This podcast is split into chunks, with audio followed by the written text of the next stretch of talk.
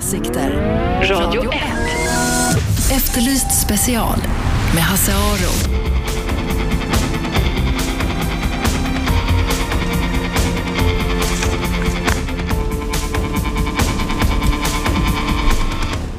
Välkomna hit, Efterlyst special på Radio 1. Vi ska börja prata om knark. Polisen genomförde nämligen en knarkrazzia på en grundskola här på Söder i Stockholm, Åsö grundskola. I onsdags i en hämtades 11 elever in till förhör samtidigt som man genomförde ett antal husrannsakningar. Vi pratar alltså om en grundskola. Eleverna där är upp till 16 år gamla. Så det är alltså de, det är inte så gamla människor vi pratar om. Margot eh, Vadegård, du är rektor för den här skolan och du tog initiativet till den här aktionen. Eh, varför det? Ja, vi, det blev så att vi eh, fick misstankar om att det var elever som kontakt, kom kontakt med droger. Och eh, misstankarna kom ifrån elever, föräldrar, personal och även polis och fältare i tiden. Och eh, så gick det till. Det började med det. Men du säger att, de, att du kom i kontakt med droger. Hur, hur, hur såg det ut så att säga? Ja, man började se elever som smusslade med telefoner och pratade om olika konstiga saker. Man började växla pengar och så vidare. Vi har inte märkt att det är någon elev som har varit påverkad på skolan, men det har funnits misstankar även utanför skolan. Och eh, elever som har samlats i smågrupper utanför tunnelbanan också. Mm. Så. Men du säger inte på själva skolan?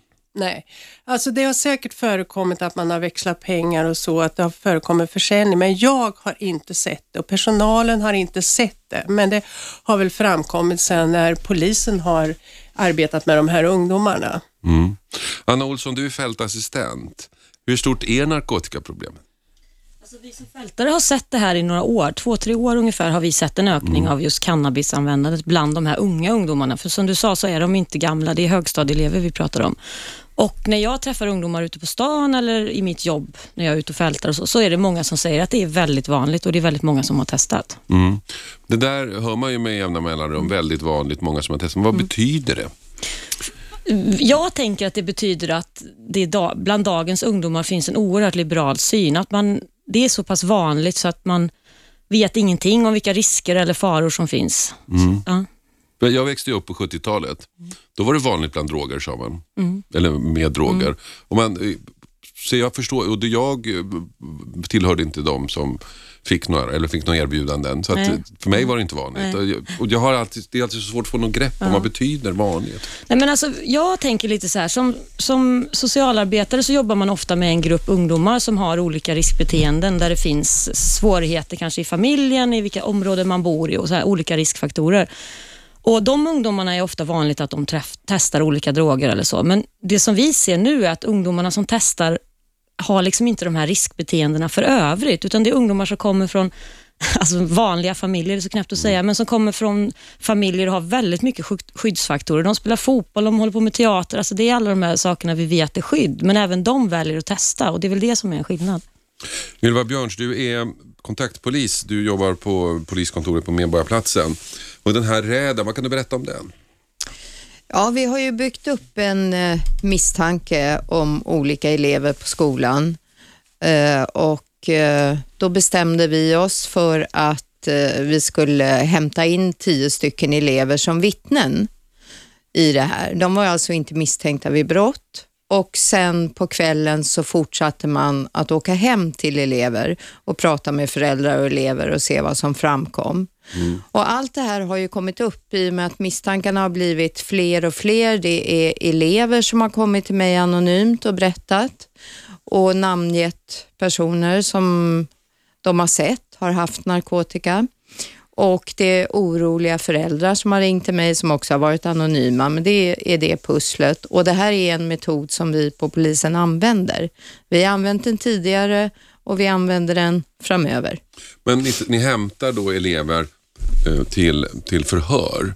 Har de här lett till, eller finns det några misstänkta nu? Ja, det finns ett antal misstänkta nu. Som är misstänkta för vad? Narkotikabrott. Som består i? Antingen har man använt narkotika själv eller också har man kanske langat narkotika. Det finns både och. Ko- Kommer det här att leda till åtal tror du? Eller vad händer? De är, det är unga elever. Ja, de som är under 15, de är eh, direkt överlämnade till eh, sociala myndigheter. Och de som är 15 kommer att utredas på polisen och det är en åklagare inkopplad.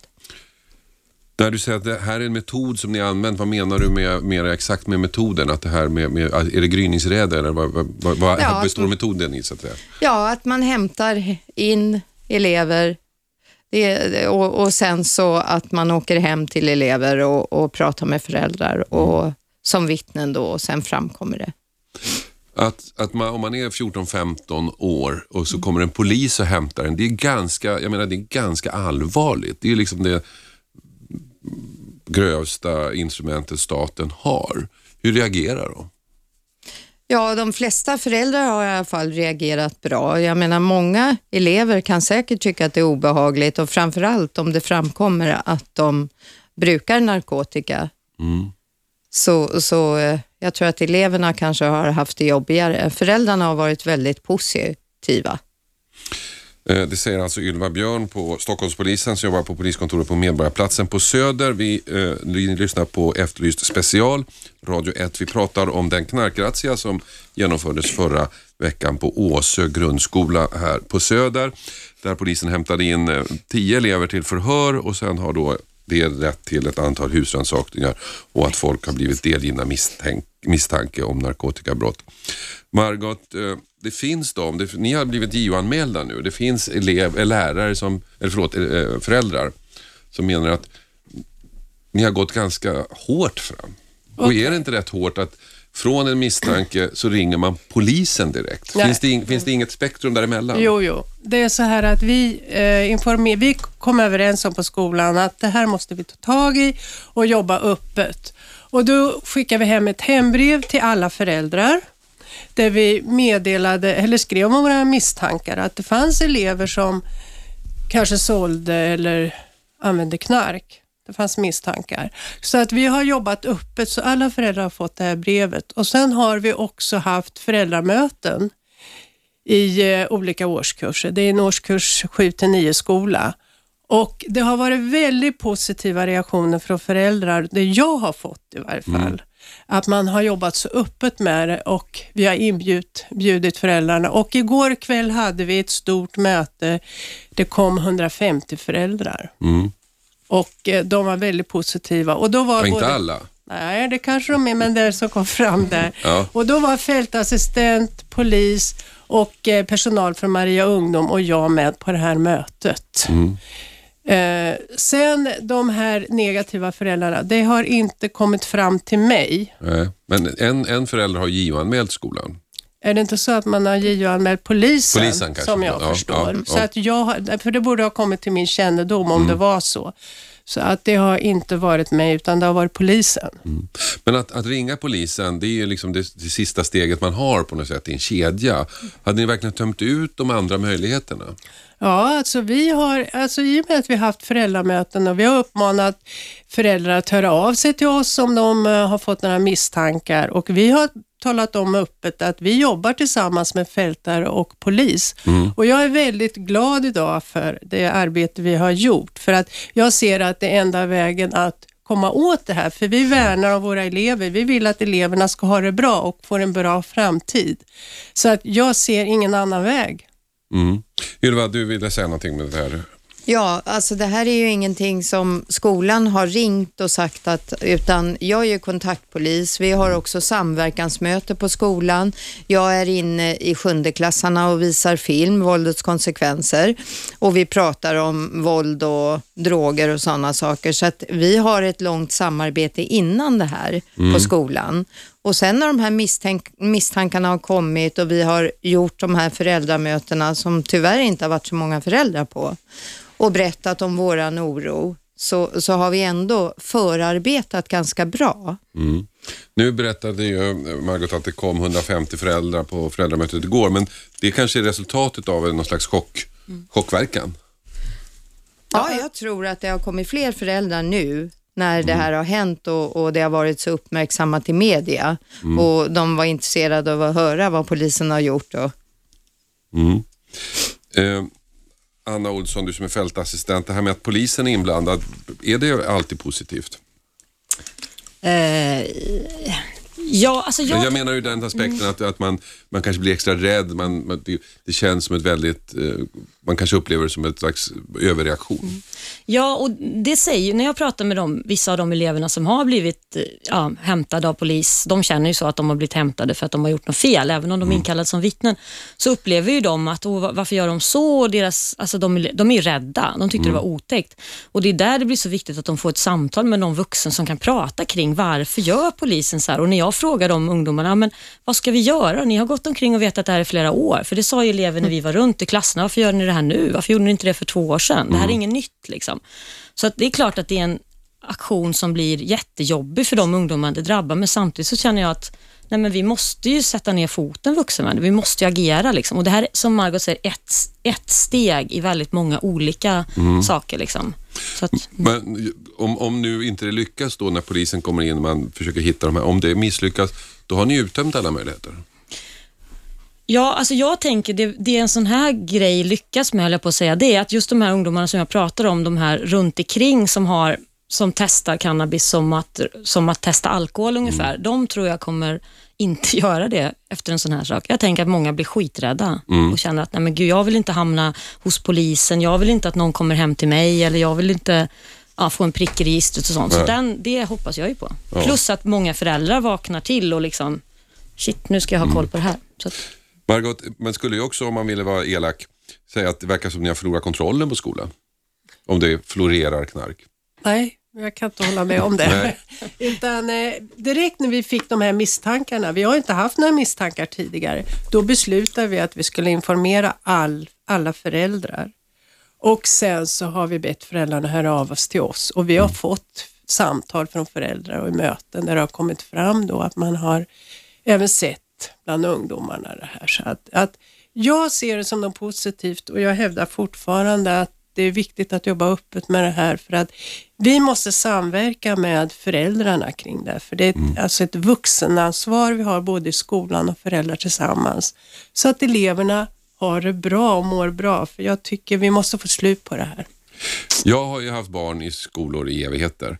Eh, och eh, man har ju som förälder då en uppfattning om att innerstadsskolorna är för, förskonade från sådana här problem. Att innerstadsskolorna där är ordning och reda och knarka det gör de i förorterna. Men det kanske inte är sant. Nej, det verkar tydligen inte så. Och där tror jag att polisen och fältarna har mer information än vad jag har. För eh, jag kan ju bara prata om vad som har hänt på Åsö. Jag kan inte gå in på hela, vad som sker på hela Södermalm eller i Stockholm. Anna, du skrattar när jag säger så. Ja, jag skrattar när du säger så. Precis. Men det, är- men det är väl Ja. en vanlig det är bild vi absolut föräldrar en har. vanlig bild. Gud ja, i, i innerstan händer ingenting. Och, där, ja. och, det, Och händer det så är det förortsungarna som är här och Ja, bråkar. precis. Ja. Då kommer de till Södermalm. Men eh, nej, det är ju inte riktigt så. Att vi ser ju det här, jag kan säga att det här är inget unikt för Åsö grundskola. Jag tror att det skulle bli, se likadant ut om polisen gjorde samma sak på alla skolor på Södermalm. Vi är ju Mm. runt på de flesta skolor. Så det man har gjort här är väl att man har öppnat upp lite mer för att, för att göra på det här sättet. Men sen så, även runt om i Stockholm ser det likadant ut. När jag pratar med fältare i andra delar av Stockholm så är cannabis väldigt vanligt där också. Så att Mm. det här är liksom inget, ja, det är större. Säger alltså Anna Olsson, fältassistent i Stockholm. Vi pratar om eh, knark i skolorna. Detta med anledning av en knarkrazzia som genomfördes på Åsö grund, grundskola här på Söder i onsdags förra veckan. Alltså. Med oss i studion finns rektor, finns fältassistent, polisen är här. Vi har också elever här. Vi ska höra vad de tycker efter pausen. Och så vill jag höra, ni som lyssnar, vad tycker ni? Är det rätt att polisen ska gå in i skolor och jaga knark eller är det att ta i för mycket? Vad tycker ni? Ring mig 0200 11 12 13. Jag tar samtal under reklamen.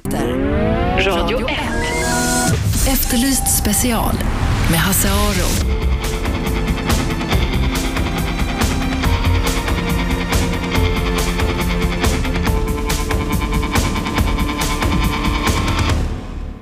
Välkomna tillbaka, Radio 1. Lyssnar ni på Efterlyst special. Vi pratar om knark i skolorna. Vi pratar om knarkrazzian som eh, skedde på Åsö grundskola på Södermalm i Stockholm i onsdags. Och med i studion finns då rektor, finns fältassistent, polis, men också elever. Hedvig Scheutz och Jakob Stymne är här. Eh, är det mycket knark på er skola? Uh, ja, vi vet ju att det finns, att bland vissa elever finns det här. Men jag vill inte mena att det är mer knark på Åsö än det finns på andra skolor i Södermalm. Eh, men hur vet du att det finns då? Eh, ja, man hör ju folk prata om det. Man hör folk liksom eh, säga att ja, i helgen så var det jätteroligt. Jag var med mina kompisar, vi rökte på. Det, det finns sånt snack bland vissa elever. Och då är det väldigt viktigt, det är just det här med det, det är vissa elever, det är vissa grupper som man vet existerar. Det är absolut inte hela skolan som det verkar som Vad, tror. vad säger du Hedvig? Eh, jo, jag tycker det framgår tydligt bland ungdomar just nu att det finns knark bland mycket ungdomar, men inte alla. Men det är ju som alla grupper. Alla är inte likadana. Men alltså när jag gick i skolan på 70-talet, då, låt mig säga att det var kanske en i varje klass som man visste höll på med det här. Jag vet inte om det skulle anses så mycket eller lite idag, men om, om man jämför det med era erfarenheter, hur ser det ut? Jag tror lite mer än en per klass. Ja, det tror jag också. Det är därför det är ett problem, eller det anses ett problem, att det kanske blivit lite fler. Ja, I min klass skulle jag väl säga att jag vet att två eller tre kanske har på med det här. Eh, i, I någon parallell klass har det liksom varit så många som fem, sex stycken. I någon klass tror jag liksom inte har varit en enda. Nej. Eh, så att det, ser, det är klart det ser olika ut, men jag tror absolut att det är nog lite fler än bara en i varje klass. Men det hålls just till de personerna i klassen. Eh, Det, det, det liksom sprids inte ut till hela klassen, utan det är några stycken som gör det här. Men de då som håller på, var får de tag i det här? Har ni någon uppfattning om det? Ja, från kompisars kompisar helt enkelt. Eller från då de har ett nummer som de ringer. Det är till och med varit så att det liksom kommer fram folk ibland på stan och säger hej, eh, liksom kom med här om du vill köpa någonting. Har jag liksom sett. Ja. Finns det på skolan? Inte alls på skolan. Nej, inte på det sättet. Det är mer utanför skolan. Ett fritidsintresse. Mm. det är ett viktigt intresse. Men eh, vad tycker ni om den här insatsen då? Det, är, det var ju ändå rätt tuff eh, historia. Eh, jag tycker det var jättebra ändå, eh, att man får tag i de eleverna som håller på med det här. Eh, ja, Alltså, det finns ju både en positiv sida och en negativ sida. Och jag tycker det är bra att föräldrarna får ett sånt tydligt seende kring problemet. Mm. Vad är den negativa sidan då? Eh, som sagt att vissa elever har då blivit rätt skrämda, man märker ju det.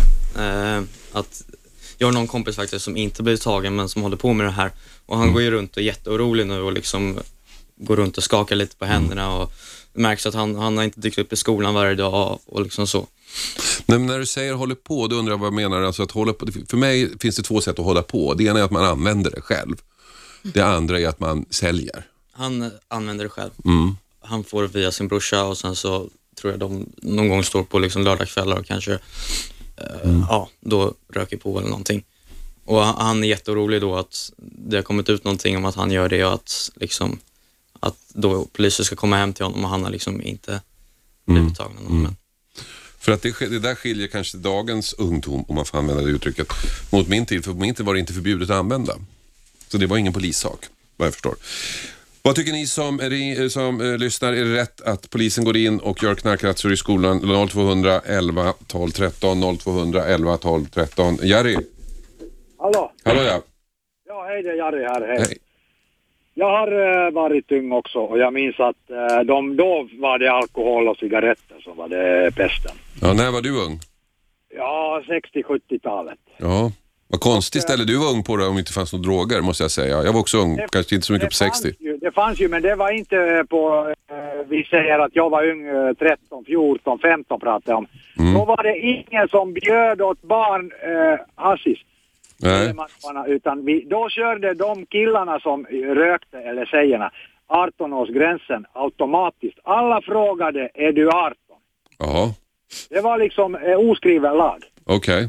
Nu finns inte det längre för att nu har polisen eh, eh, jagat folk eh, och, och liksom de pressar priserna upp. Och du vet, i dagsläget när jag var ung, om de skulle ha bjudit marijuana eller hashish så skulle det ha varit billigt. Ja. Nu, vad fan kostar det? 150 kronor grammet marijuana. Jag har ingen, Om jag, jag, jag, jag har ingen aning. Nej, men jag har. Ja. Om, om, man köper ett gram tjack så kostar det 150 kronor. Ja. Vad tror du händer här i framtiden när man ökar på det här med marijuana-prisökningen hela tiden? Den har gått... Vet du vad jag ska säga vad som tror händer i framtiden, Jari? I långt i framtiden, om att- 15 år, det kommer bli lagligt. Jag Det tror jag. också, hoppas på det. För Ja. att marijuana, om man legaliserar den, så slipper man det där problemet med att de, de eh, som, där de går efter och köper grejer, där säljer de ofta marijuana, amfetamin och kokain. Okej. Tack Då Jari. Vi så ska, vi ska jag gå vidare. Tack. Lisa har också ringt. Hallå, Hallå Lisa. hej, jag är en övervintrad hippie. Ja. Så du vet vad jag pratar om när jag säger att på 70-talet var det vanligt? Ja, och när jag eh, gick på målarskolan så rökte vi hasch. Mm.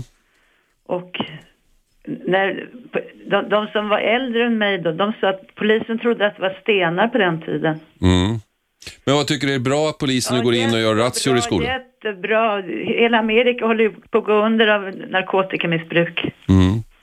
Så du tycker att du är för den här insatsen? Absolut, de skulle göra mer razzior. Jaha, men det kommer kanske? Och de skulle lämna kissprov också tycker jag. Jaha, mm. ja det tycker inte jag. Varför Tack. inte det? Varför inte det?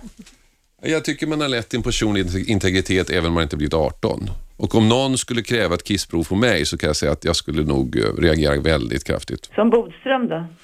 Ja, du får ju han svara för sig själv. Men jag hade, jag hade inte gjort det. Hade en journalist kommit till mig och frågat vill du lämna kissprov här och nu hade jag inte gjort det. Men jag kan säga att det hade varit så rent så att de kunde använda som skolexempel. Men det handlar inte om det. Okej, tack ska du ha Lisa. Jag, jag, är, jag är för hårdare tag, det här måste Mm. stoppas. Tack Lisa. Hej då. Eh, Ylva, fler alltså, det, det sa du tidigare att ni kanske skulle komma med. Ja, absolut. Vi har ju gjort så här tidigare och vi har gjort så här på Åsö och vi gör så på andra skolor också. Det fortgår hela tiden fast det inte har kommit till medias kännedom. Men jag tycker det är så hårt när man säger razzia. Vad, vad vi gör så åker vi ju hem eh, och pratar med föräldrarna hemma. Sen får föräldrarna och ungdomen följa med in till stationen. Och där, pratar, där är också socialtjänsten. Och där får föräldrarna en jättebra information så att det är inte så att man rycker upp ungen ur sängen Nej. och åker. Det är ju den bilden att- man får när man Ja. läser om det att ni Ja. åker hem, plockar. Men, men man tar med eh, föräldrarna in också. Det är ju Mm. vårdnadshavaren som är viktig för det är de som ska gå vidare. Sitter de med sen under förhören? De sitter inte med under själva förhöret. Då sitter de på ett ställe och får prata. Okej. Det- Men om de vill vara med, får de vara med? Ja, det får de säkert. Mm. Med tanke på att barnen är minderåriga. man Ja, precis. Okej, det sa alltså Ylva Björn som är polis i Stockholm. Vi pratar om narkotika bland ungdomar eh, med anledning av knarkrazzian på Åsö grundskola i, i onsdags här i Stockholm. Jag är intresserad av vad ni som lyssnar tycker. Ring in 0200 11 12 13. Jag tar reklam. Nej, jag tar, jag tar samtal under reklamen. Radio 1. Efterlyst special med Hasse Aro.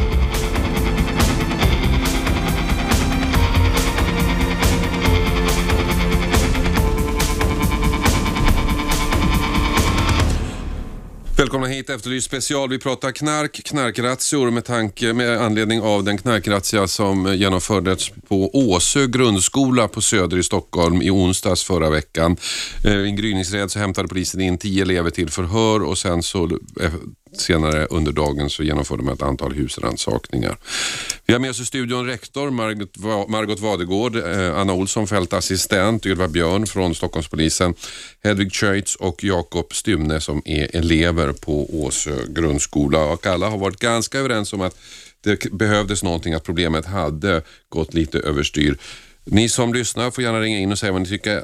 0200 11 12 13. Jag måste säga att det ringer som 17. Det var länge sedan jag var med om det, så vi börjar med det. Angelo, vad tycker du? Hallå? Hallå, Hallå? är det jag? Ja, Ja. jag är ute nu. Ja, nu är du ute. Eh, ja, jag kan börja med att säga att ehm, Där försvann han som hade väntat så länge. Okej då, tar vi in Åke då. Ja, jag måste säga det att jag, jag, jag ifrågasätter lite det här att du är så skeptisk mot att lämna kissprov. Jaha. Eh, nu har jag inte hört så mycket med grundskola. Det var upp till årskurs 9 va?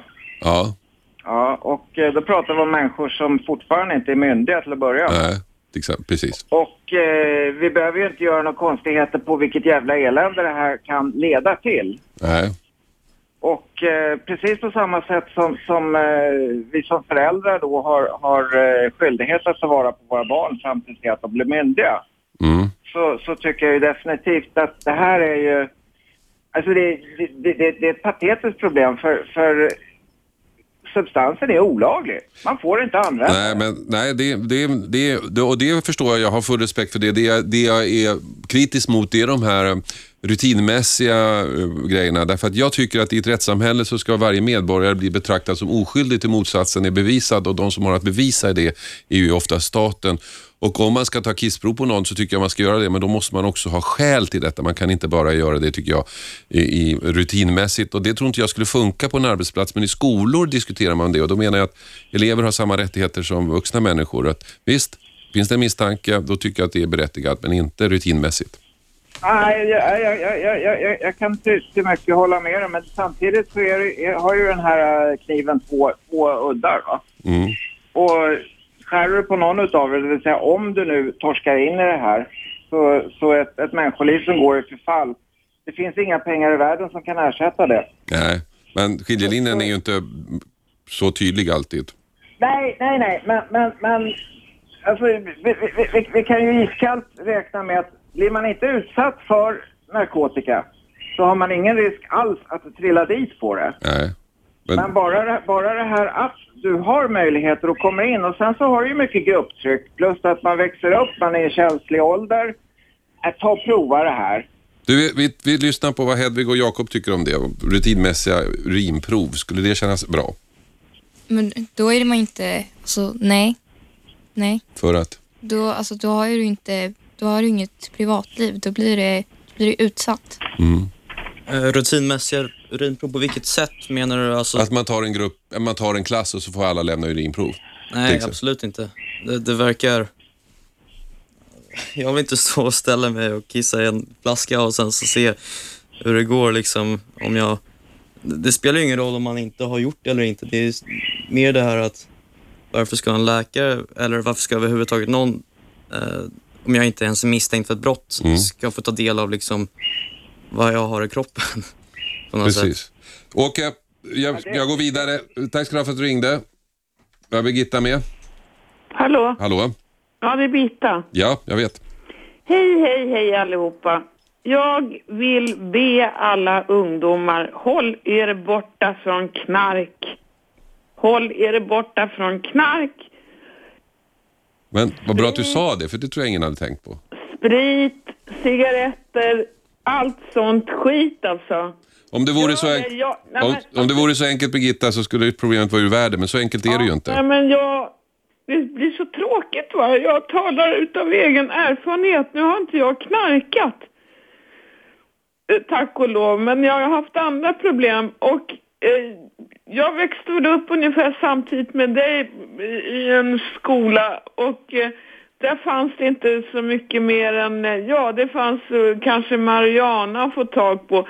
Idag när jag går ut här på upp på Sankt Eriksplan så kommer det alltid fram någon så här, ska du inte ha lite lölö, så här va. Och det är klart att problemet har blivit värre. Birgitta, jag måste släppa in andra också. Tack för att du ringde. Hallå, vem där? Hallå? Ja, vem där? Ja, Kenneth heter jag. Hej Kenneth. Hej. Eh, jag hörde den här diskussionen, jag har aldrig Ja. ringt in tidigare, men för det här berör mig ganska mycket. För att? kan inte förstå, dels har jag barn själv i den åldern som går Mm. i skolan. Eh, och jag menar, det är trots allt, det här för med sig vissa problem att folk använder nar- narkotika och det påverkar ju barnen runt omkring också, vare sig de vill eller inte. Mm. Och jag menar, barnen kan inte välja att vara där. De är ju tvungna att vara i skolan. Ja. Men jobbar du på en arbetsplats och det är några där som håller på med narkotika kan ju du välja att byta jobb. Så kan ju inte Mm. barn göra. Nej. Och det är vårt ansvar som vuxna att se till att det inte förekommer. Så jag förstår inte liksom diskussionen att det skulle vara något fel med att göra den här razzian. Nej. Eh, Det är väl ingen som har påstått att det är fel heller, men är det liksom rätt väg? Är det för tufft? Nej, varför det? ja, jag, jag, jag frågar dig.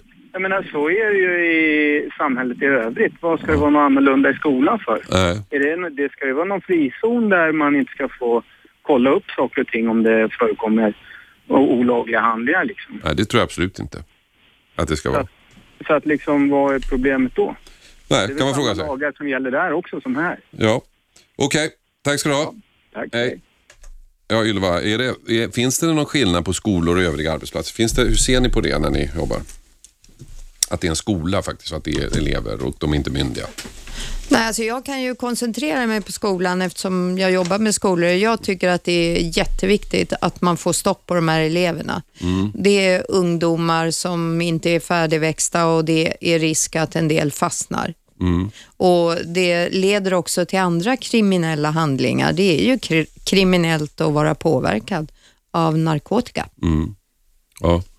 Eh, Anna, vi hörde då Jakob berätta att i hans klass var det kanske två, i någon annan klass var det fyra, fem, i någon klass var det inte någon. Är det här representativt, tycker du? Ja, det tror jag absolut att det är.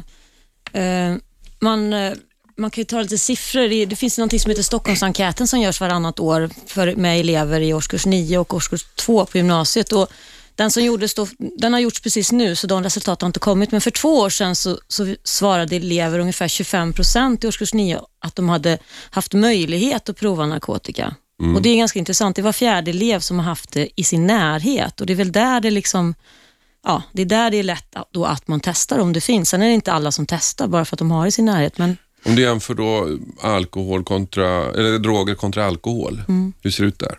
Nej, alkohol är ju absolut det vanligaste. Det är väldigt få ungdomar, tror jag, eller de jag pratar med i alla fall, som testar att röka på som inte är alkoholpåverkade. Och det är nästan ingen som testar som inte har rökt vanliga cigaretter innan. Så det är klart man kan jobba med det här mycket mer preventivt än vad, vad vi kanske gör. Men om man, ska, om man ska jämföra problemen då, är knark större problem än, narkotika, eller än, än alkohol? Jag vill inte jämföra på det sättet. Vi jobbar jättemycket med alkohol och det gör vi på massa olika sätt, liksom, med föräldrainformation och mot elever och så. så att, ja, nej, det, jag kan inte jämföra vad som är värst. Hedvig och Jakob, vad säger ni om ni jämför narkotika och alkohol på skolan? Hur ser det ut? Eh, hur mycket som finns? Ja, alltså, du säger att, du, du säger att äh, narkotika är ganska vanligt och ja, men alkohol måste vara oändligt mycket mer vanligt, eller? Är det samma jag, jag gäng? skulle vilja påstå att det är samma personer som håller på med det. Eh, det. Jag vet det finns vissa som är ute och dricker, men det är också de jag skulle misstänka hålla på med det här med knarket. Eh, Men sen så vet jag också det att det finns en viss inställning bland elever eh, att även folk som överhuvudtaget, överhuvudtaget inte har druckit, överhuvudtaget inte har rökt på, som säger att de hellre, att de tror att det är liksom bättre för kroppen att använda då, eh, att röka marijuana eller liknande, än det är att dricka alkohol. Det, det finns en sån, väldigt många som tror att det liksom inte finns några faror alls med droger, som tror att det finns betydligt fler faror med alkohol.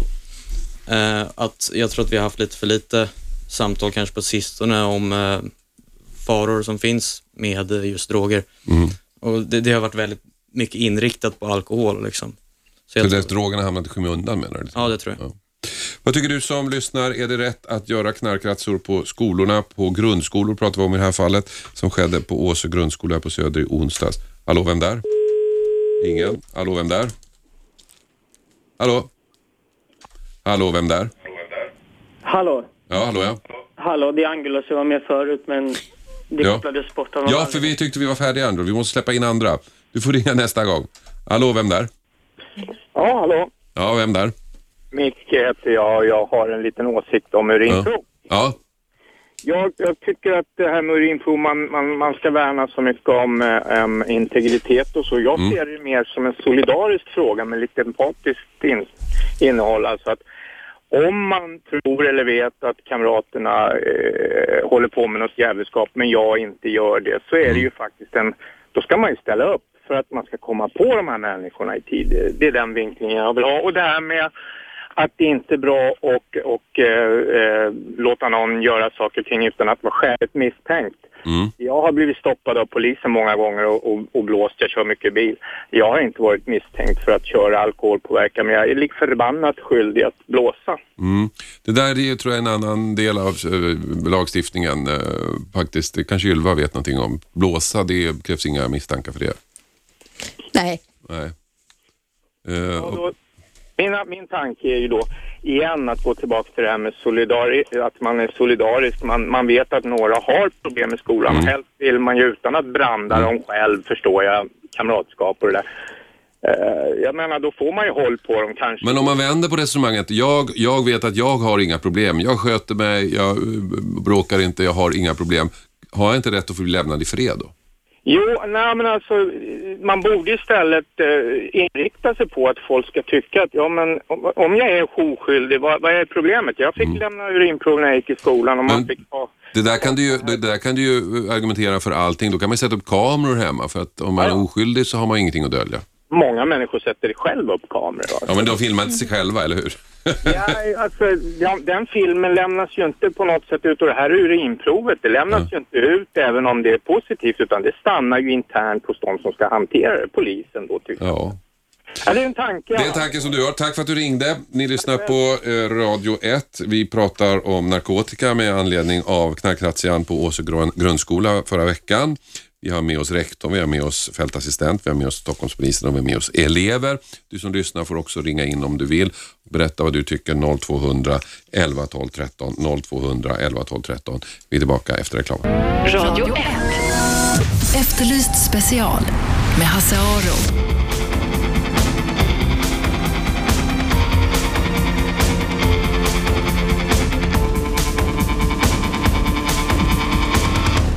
Välkomna tillbaka till Efterlyst special på Radio 1. Vi diskuterar narkotika. Förra veckan var det en narkotikarazzia på Åsö grundskola här på Söder som har väckt viss uppmärksamhet. Polisen åkte i en gryningsräd hem till tio elever som man tog med sig till förhör och eh, de här förhören ledde sen till ett antal husrannsakningar. Ylva Björn, du som är polis, eh, det här låter dramatiskt men du berättade förut att fullt så dramatiskt är det inte.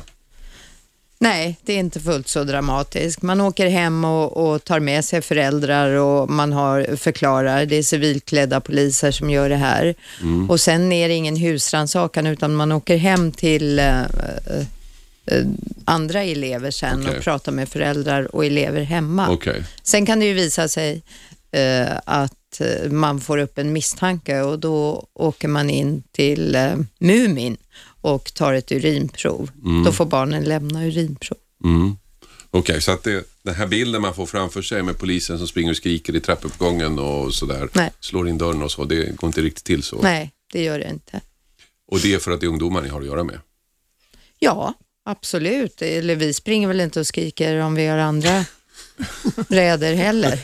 En del poliser gör det, har Ja, jag sett. ja. ja, eh, Margot, du är rektor på, på Åsö grundskola.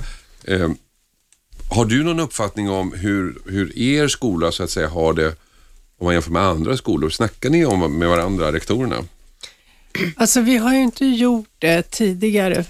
Igår var jag på ett rektorsmöte och då Mm. tog, vi upp, tog jag upp det här och berättade hur vi har jobbat och så vidare. Och det framkom nu där att det kan finnas på fler skolor. Mm. Men eh, vi har inte haft något samarbete, utan samarbete har ju varit med fältare och polis. Och det är egentligen så här att på skolan har vi någonting som heter fisknätet och det är alltså att man samarbetar med fältare och polis och eh, personal från ungdom, fritidsgårdar kontinuerligt så att säga. Och eh, så att för oss är det helt naturligt att jobba med kontaktpolis och fältare. Det är inget konstigt så att säga. Nej. Och social. Men för, har, du någon, har du någon uppfattning om, om det ni gör är unikt för, för Stockholmsskolan? Att ni ligger i bräschen eller jobbar man på liknande sätt på andra skolor? Det är svårt att, det kan jag inte avgöra. Men Alltså det du det- säger att det finns ingen kommunal handlingsplan tydligen? Nej, inte som jag vet om. Ja, det, det är upp till, ja det borde du veta. Ja, ja, det borde jag veta. Men, Men- det, är men alltså, till, det är upp till varje skola Ja. Och jag tycker det är ganska självklart att man börjar jobba med ett sånt här problem, att man öppnar upp. För mig är det självklarhet, så att säga, tycker jag. Vad tycker du som lyssnar? Ring in 0200 11 12 13. Niklas, du är med. Ja, hallå. Vad tycker du? Nej, jag, jag hörde nu att det var... Det, det jag tycker framförallt är att, att man inte, polisen går in i skolan och, och, och griper folk. Det gör de ibland, det verkar de inte ha gjort i det här fallet. Att man inte tar folk där då. Eh, för att det kan skrämma bort folk från skolan som är på väg, som kanske har ett missbruk och är på väg och vill bättra sig och vill att skolan fungerar då, så vågar de inte gå till skolan som man pratar om. Men, eh, så det är väl det ena. Det andra är att jag tycker problemet är, är större än att, att eh, bli, det är en väldig drogliberalisering bland ungdomar och, och ett ganska stort problem att jobba med och det här eh, ja, det känns som man släcker eldar mer än att... Alltså det är viktigt med förebyggande arbete. Men tror du inte att den här drogliberaliseringen ligger i, i så att säga att det finns ett... Det, det är en trend som sveper över världen överhuvudtaget och inte bara i, i skolor i Stockholm? Eh, ja, det, så skulle det kunna vara givetvis. Att det hela, men, men det som jag säger, det sådana här insatser hjälper ju inte mot att förhindra det. Det är ett annat arbete. Än Mm. Och eh, man kan tycka också att på polisinsatser, när det är barn och ungdomar som är i en viss ålder, så slutar det med i alla fall att det förs över till socialtjänsten direkt. Så det är kanske är bättre att socialtjänst och fältare arbetar med skapar relationer mer. Polisen kan ju vara lite hotfull med, med ungdomar. Och, Mm. Vad säger du Anna om det? Du som är fältassistent. Ja, det gör vi ju. Vi jobbar med relationsskapande hela tiden och jag hade ju ingen aning om att det här tillslaget skulle vara sådär. Men, men om jag får kännedom att en elev, eller jag misstänker att någon har använt eh, cannabis så kontaktar jag ju föräldrar direkt och sådär. Så det är inte så att vi sitter med massa hemligheter som inte... Men vi jobbar absolut relationsskapande och förebyggande med tidiga insatser. Så det är det. Finns det en inställning bland bland folk som du träffar, ungdomar, att det, den här attityden som vi har mot typ cannabis, att det är töntigt? Att de tycker att det är töntigt. Ja, de tycker att vi är töntiga. Ja, de tycker att vi är töntiga. Ja, alltså jag tror att problemet är just det här att för ungdomar så är det en väldigt liberal syn. Där det om man kollar på en amerikansk tv-serie till exempel så är det nästan alltid någon som röker på. Och Det är inte som i Beverly Hills på min tid att då var det Dylan som gjorde det och han gick det åt skogen för. Liksom. Utan nu gör man det väldigt gemene man. Och det, den kulturen lever liksom ungdomarna i. Sen lever vi vuxna i våran gamla kultur på ett sätt där det är livsfarligt, man dör, man får psykoser, man blir jättesjuk. Och det här glappet är så enormt stort så att det finns liksom ingen kommunikation mellan de här och det är väl det jag tänker att man måste öppna upp. Man måste informera föräldrar så att de kan sitta hemma vid köksbordet och prata kring det här. Mm, tack. Niklas, du, jag måste släppa in eh, dagens sista samtal. Tack. Jag tycker att risken, jag måste säga, med polisen, att, att polisen eh, förstör lite av det relationsarbetet som fältare och andra gör. Eh, att man skrämmer bort ungdomarna från vuxenvärlden när man gör, när det ändå bara förs över till socialtjänsten, när, i och med att de är under 18 Okej. Är viktigt att, ja. Tack Niklas. Ingela, sista samtalet. Ingela? Ja. Ja, det är jag. Ja. Jo, jag tänker man, man pratar mycket om ungdomar. Ja. Jag tycker vi ska titta lite på hur vi vuxna är. Det är väl vuxna som kanske tillverkar knark och säljer och, Ja. och sen tänker jag för att vi får ju det de ungdomar vi förtjänar i samhället. Ja. Det ska vara förebyggande, de ska inte dra in på, på eh, vuxna i skolan, de ska öppna upp fritidsgårdar och så vidare. Det ska vara förebyggande och, och vi ska se till att våra barn och ungdomar mår bra. Mm. Har det bra. Mm. Det vill jag säga. Okej, det fick bli sista samtalet för idag. Tack Tack, ska du tack. ha för att Hej, du hej. ringde. Hej då. Hej, hej. Eh, Hedvig och Jakob, till sist, ni får slutordet här tycker jag. Den här eh, skillnaden i syn på narkotika, är den så stor mellan folk i er ålder och folk i vår ålder? Eh, ja, det tror jag. Mm. Jag tror att vi ser lättare på det än vad äldre människor gör. Mm. Vad tycker du själv? Ska det legaliseras, lätt narkotika? Eh, nej, men jag tror att man vet inte vad det gör med en själv utan det beror ju olika på person till person. Vissa Mm. drabbas jättehårt, andra drabbas inte alls. Mm. Och det vet du inte förrän du har testat. Som alkohol alltså? Ja. Vad säger du Jakob? Eh, jag håller med Hedvig att det är stort glapp där. Man ser ju liksom alla amerikanska filmer som ska vara lite roliga och lite coola. Eh, där finns det folk som röker på och Mm. de har oftast jätteroligt och liksom det är väldigt sällan den negativa sidan av det. Eh, också, jag är själv inte för en legalisering, nej. Okej. Det får bli slutord. Tack så mycket Jakob och Hedvig för att ni kom hit eh, och tack också Margot rektor, Ylva polis och Anna fältassistent. Det var en bra sändning tycker jag. tycker det var intressant. Många som ringde, engagerade som 17 och det gillar vi här på Radio 1. Vi hörs igen imorgon. Tack för att ni var med och tack alla ni som ringde. Hej då. 101,9 Radio 1. Sveriges nya pratradio.